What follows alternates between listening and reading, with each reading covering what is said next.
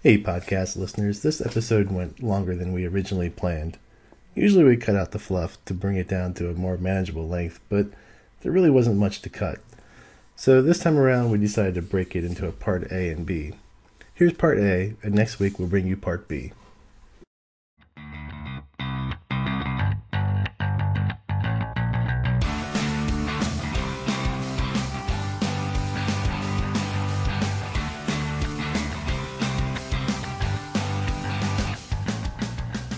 Welcome to Shared Instance, a podcast on iOS development by three iOS developers in Cincinnati, Ohio. I'm Sam Corder. I'm Alex Argo. And I'm Alex Robinson. This is episode 135, second episode of the new year here. And uh, we first, as our tradition continuing here, we uh, first started off with what we want to do in the new year. And now we'd like to talk about what we are looking at in the new year and what we are no longer going to be looking at as this year progresses. Um, it, it's basically our annual buy, sell, hold uh, tradition. But um, I did go back today and listen to last year's episode.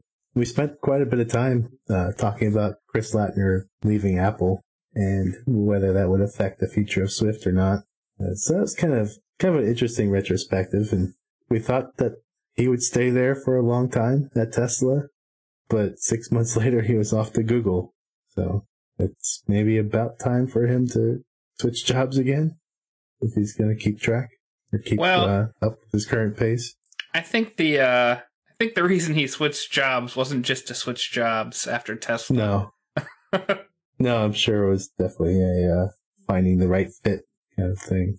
So hopefully this year he sticks around Google because he's happy and is enjoying life there. So other interesting things. We went back and uh, listened to the rest of the episode, and I thought it'd be kind of fun to go over some of the things we we talked about last year and just what our records were, and kind of compare that to what happened over the rest of the year. Uh, one of the things we had on there was UIKit animations. Well, eh, I do this every year too. We should probably back up and give a little bit of a definition of what our what the buy, sell, hold thing. You can try, but we always just ignore it and it never makes sense. but let's let's give it a go. Yeah. Well, it's a stock market kind of thing. And studies have proven that you can take the whole concept of the stock market and if people are putting money into something, even like if you say, I'm going to give you a dollar and you can pick which presidential candidate is going to win nine times, you know, the majority of the time there's people that are actually investing money, even if it's play money, they tend to pick the right outcome rather than what they want. Uh, so this is a, the buy, sell, hold is kind of that way where we pick a technology and we say, I would rather, I want to buy this because I think it's going to go places or I want to sell this because it's not going anywhere other than to, uh, the depths of obscurity. And the hold is just kind of the, yeah, it's doing all right. I don't need to limit my exposure to it. It's mature, or it might even be not be mature, but it's just there. It's not going to take off in popularity and it's not going to fall off a cliff or anything. So that's the whole buy, sell, hold. I think we'll go by that definition. That should work. Um so should we start with our 2017 list and review and see how right or wrong we all were? Yeah, let's do that. Um, one of the things we talked about was UI kit animations. And I think this really applied more to like third party frameworks. We, we all said those were going to die. Um, what was that one from Facebook? Pop? Pop, yeah. I think that's more or less gone these days. Uh, but and some of that one came off of uh, in iOS 10. Apple introduced that UI property view animator class, and so we all just said, "Yeah, we're keep using animations and third party ones, dead or dying. Basically, just kind of their functionality was replaced by framework classes." Yeah, there's been some new ones this past year, uh, but I don't know if any of them have really, outside of some really nice demos, if they've really caught on. So, you know, for my money, I'd probably stick with what the platform provides and not uh, introduce a framework that for something like that. That's probably going to be unsupported in the next three to six months. Yeah. So wearables, uh, we were, we were a little bit skeptical or not skeptical, but on the fence of where this were, where these things were going to go. Alex, you were leaning towards the sell, but you were still in the hold mode. Argo, you didn't want to have anything to do with it. And I said I was going to hold on to it because I'd just gotten my new Apple Watch. And the second gen one. and I ended up getting a the third gen watch uh, this past year. With And- LTE, right? Yeah, which that really was kind of a waste of money. um, at least for me. I don't know. I haven't had much of a need for it, nor am I convinced it works all that well. But you know, w- with that, like you know, you see Apple Watches on people everywhere you go now. Like it's less of a you know we're in the Midwest, and it's less of just like techies and and uh, gadget geeks. It's you know waitresses and uh, um, Cashiers and stores. cashiers, you know, and pretty much every bit kid, you know, college kids. You know, it's not so much uh, limited to just uh, early adopters now. Um, I know two out of three of our sons have Apple Watches, so maybe Yeah. more. I'm not sure. maybe the uh, yeah, I you know a lot of that I think has to do with like the previous generation, previous editions being cheaper, so the price point's gone down. I think we're still lacking any like serious killer app, third party apps for the watch, but uh, you know we're seeing more and more people wearing them. yeah, so two of us were hold la- or sorry. Yeah, Two I guess were I was. sell. Well, it looks like Alex straddled the fence and he was both, and I was sell, and Sam, you were hold. And if anything, I think it'd be hold or buy, like from a from Apple's perspective, because I mean they've been selling a lot of these things, but I I feel like in terms of like apps for them, uh, it looks like sell was probably Yeah. the way to go. So, do we for for 2018? What are we thinking? And do we want to specify if we're talking about the wearable market or wearables uh, as a like a platform to build a business on? I think we're still, you know, I think in terms of hardware, like you said, it's it's probably a buy, but in terms of apps, I think it's still a fairly narrow market in terms of applicable uh, use cases. I mean, we're still building watch apps for our clients, um, but I think you know we're still seeing like personal uh, health stats and activity type of apps, exercise apps, be kind of the the biggest uh, niche market for for the watch. Um, and I think one thing that we talked about last year, or at least we've talked about with the Apple Watch, is there's no real watch marketplace. You can't easily monetize the watch app independent of a iOS app. It has to come with an iOS app, so it makes it hard to uh, put a cost or, put a way to generate revenue from a watch app specifically. Yeah, So- you can't directly tie it. Yeah, so Yeah. you're looking mostly for a halo effect where, you know, app A and app B are fairly equal, except app A has a watch app and it may drive more sales because of that. Yeah, I think I pretty much agree with you, Alex. Uh, it seems like it's a buy from a wearable as the market and a sell as a wearables for. Well, I guess I'm a sell for wearables for development. Maybe are you a hold on that? I'm probably a hold on that. Um, I, I could definitely see, especially as more sensors come out. Like if we see like a uh, non-invasive blood glucose sensor on the watch in 2018, I could see a whole slew of apps around personal healthcare. Gotcha. Could be. What? So, Sam, what are you on for 2018 on wearables? Uh, so uh, I will tell you this little story uh, or anecdotal story. I use over, uh, Overcast for my podcast playing app of choice.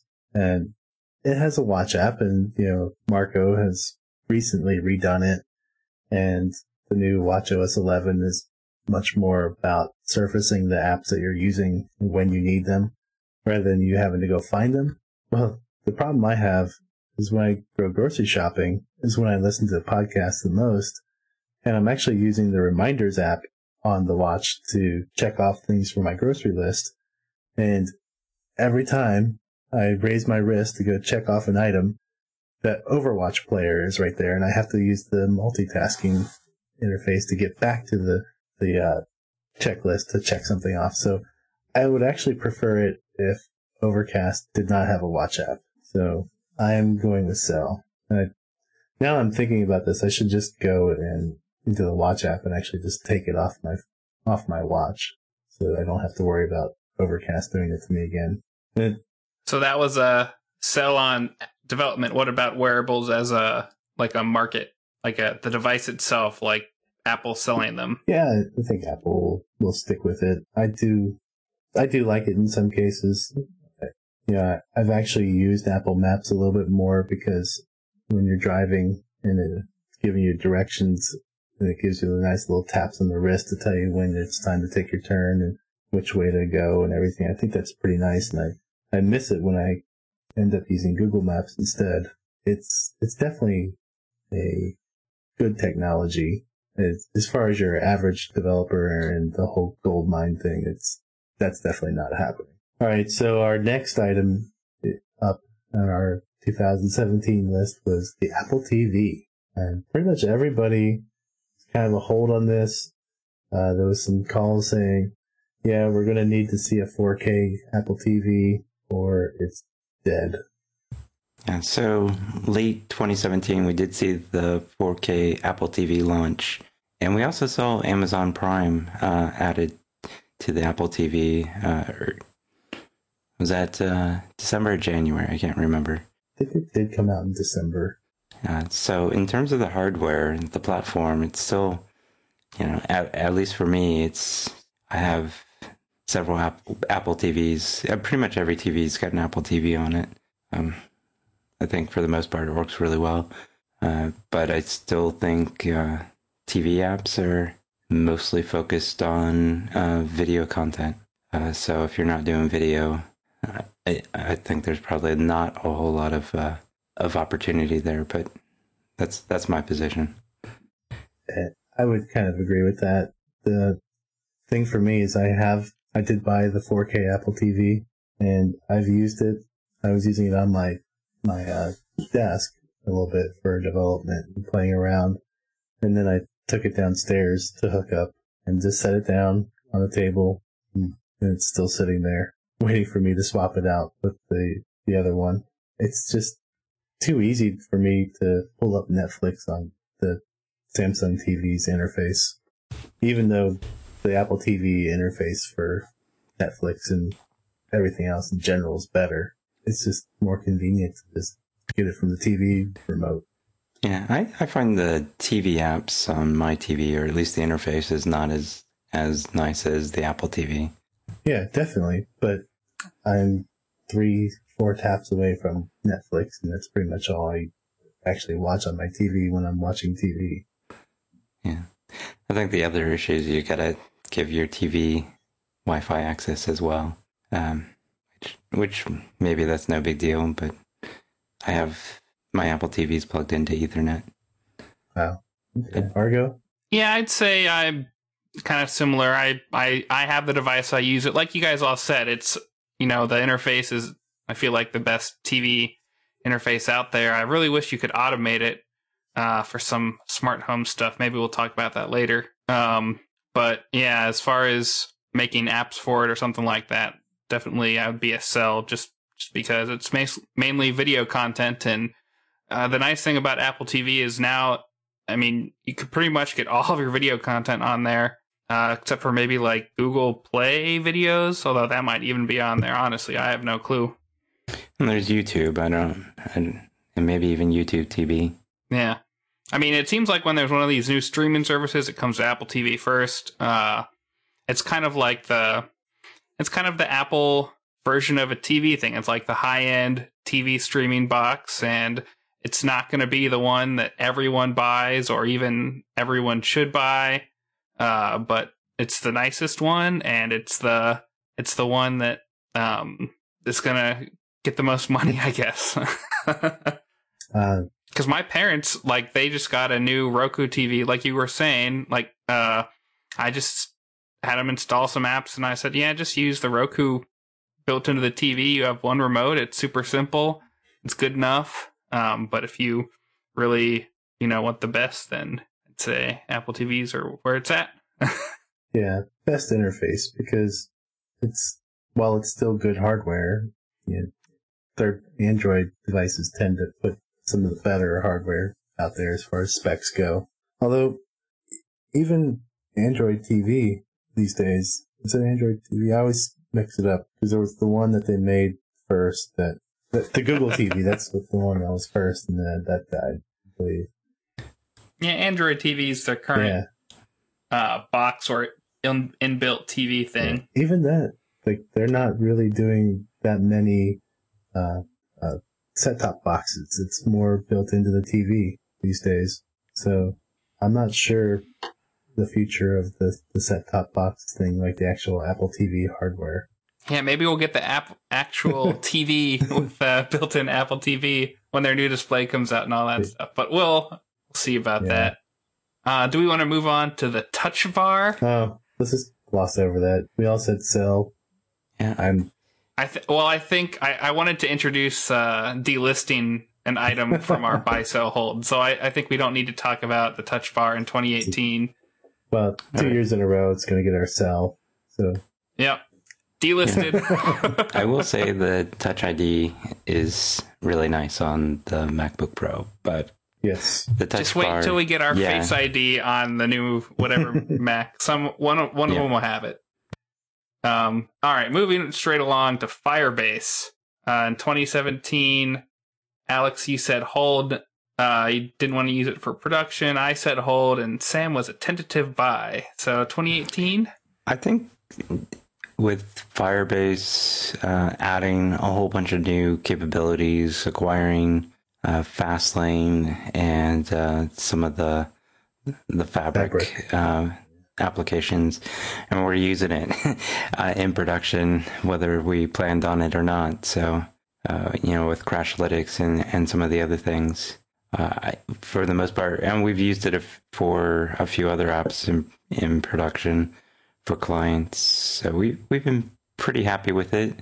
Uh, if you add the Google Cloud Platform to the mix, it becomes a pretty uh, pretty robust uh, cloud offering, uh, fairly comparable to uh, AWS, and in some ways a little bit more polished, a little less uh, platform that you need to have a certified architect to to manage, but.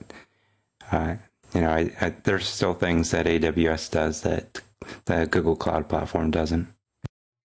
yeah. I So I'm a buy. Wow, upgraded. So I was a tentative buy.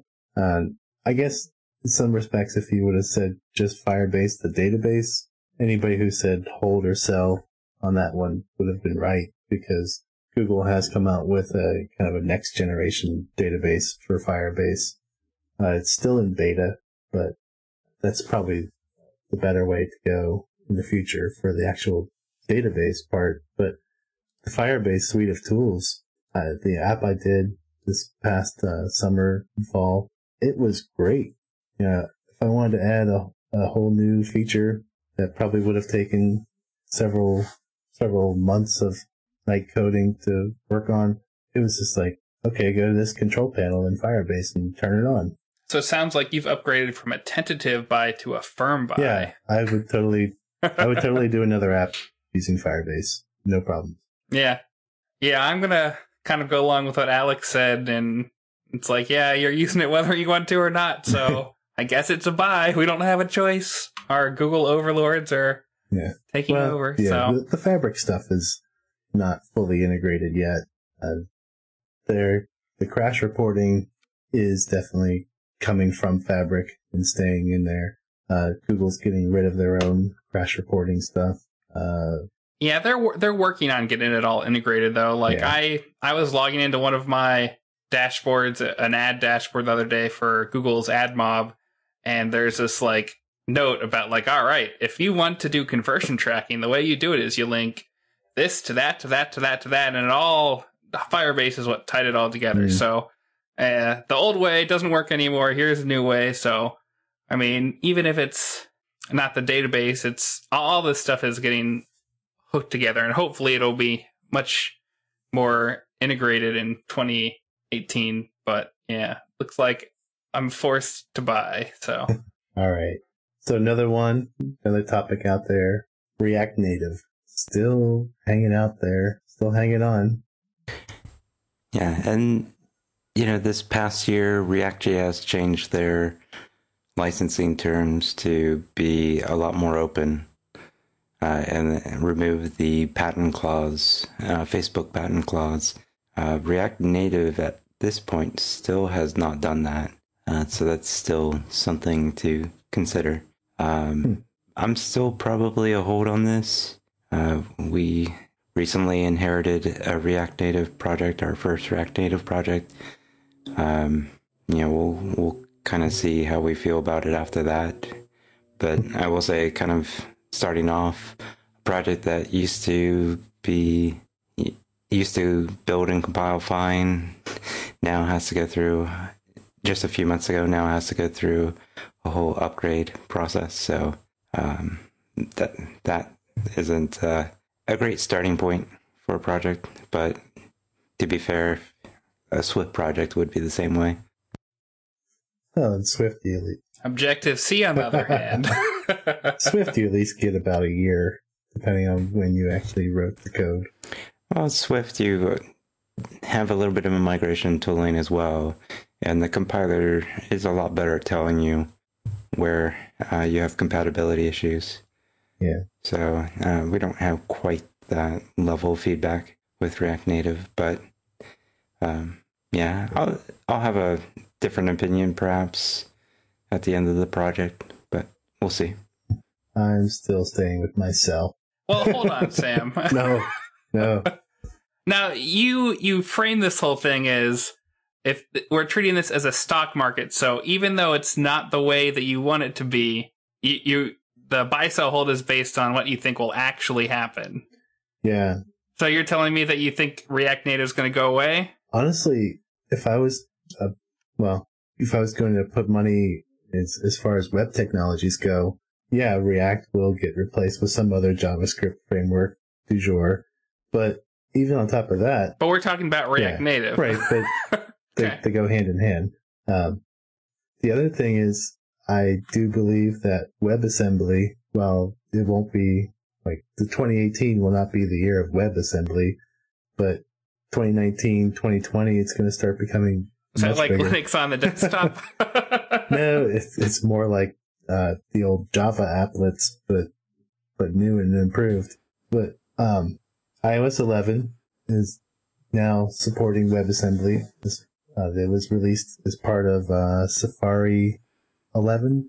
I think that's the version that came with the new High Sierra as well as iOS 11. So you can run WebAssembly apps or applet type things inside of your browser in Safari on your desktop and on your phone, which is very important since Safari makes up a huge portion of the, the mobile web market share. And all of the other major desktop browsers support WebAssembly. And that is something that will eventually uh, dethrone JavaScript, I think, is the universal language. It seems like that could. Um, so it sounds like you're stick and sell. I was a buy last year, and I think React Native has kind of plateaued. The people who are going to use it are going to keep using it, um, but I don't think there's going to be like a big influx at all. I'm going to downgrade from a buy to a hold. Um, I'd rather be a sell, but I, I think people are going to keep using it. Uh, and we'll see. Hopefully, you're right, Sam. yeah, well, my sell theory is not really applicable for 2018, but well, then shouldn't you not be a no, sell? I'm still a sell. Okay. So for religious reasons, Sam is a sell I'm still. a con- So- investor. yeah, let's go on to Android then. um, so for 2017, I was a buy. Sam said he didn't want to work in Android using Java, so he was a hold. So this is another Sam contradicting what he thinks would happen. Uh, and Alex was a buy. And I, this note says, I'm not sure why Alex didn't like that Apple is focusing on emojis. and the funny part is, we got the ultimate emojis with the iPhone 10. That's right. Um, Yeah. So I'm still a buy. I don't think Android's going anywhere. I don't think it's gonna get smaller. Um, what about you, Alex? Yeah, yeah. Android's still.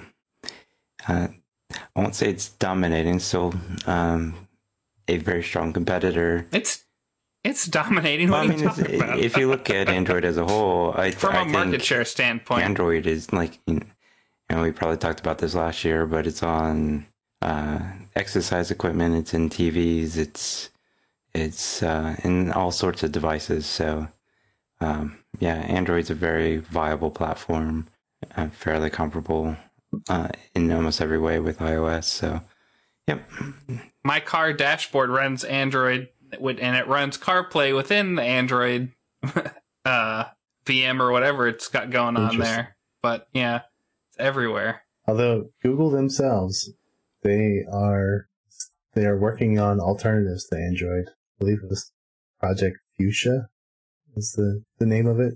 Oh yeah, I mean, you gotta you gotta always be expecting at some point Android's not gonna make sense going forward. Right. and Google. I mean, just like Mac OS 10 seemed super cool ten years ago, but it's looking kind of long in the tooth now. That's yeah, that's what the UX kit is all about. right? Right.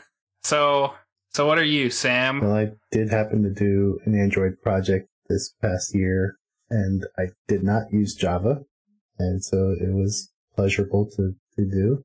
Uh, so I will be focusing more efforts on Android this coming year as well. So I guess it makes me a buy. When I don't know if I'd call it an enthusiastic buy, because while the tooling has gotten a lot better, it's also gotten a lot more complicated. It's whenever you step away from it for a while and come back, you kind of have to think drink we're all- from the fire hose. Yeah, I think we're all reluctant buys, but we're we don't want to, but it's a thing to It's do. like eating your vegetables, right? Yeah. So next up from 2017 was iMessage apps. That one where Everyone's sold. are we going to delist this one? Yeah, I think this one needs to be delisted. All right, still sold. All right. So, yeah. So what about uh iPad Pro? That was uh another one we talked about in 2017 and we all bought. So what do you guys think about 2018? Yeah, I and were we right in 2017? I bought the the 10 inch iPad Pro that came out in Dub Dub. I love it. Uh, it's it's just a little bit better than the, the 9.7 in size. As far as the pencil goes, I thought I would use it more than I do, and for the most part, it sits in my bag, just running out of battery. So, iPad Pro, buy. It's still a solid platform. Uh, I use it kind of as a companion to my work machine to keep my chat windows up things. Have a Bluetooth keyboard for it. So I, I, I like it a lot. But the pencil, if we were going to put that in there or include it as a, another list item, I would just sell it. Pencil meh. Yeah. I have not I've not taken the pencil plunge. I'll say I enjoy my iPad Pro and I think maybe this project uh Marzipan iOS UX kit whatever merger thing. I think that's probably going to mean some good things for the iPad Pro. We're probably going to be able to do a lot more with some more built-in components hopefully. So I'm I'm a buy. I think the platform is going to be getting a lot better this year. Alex?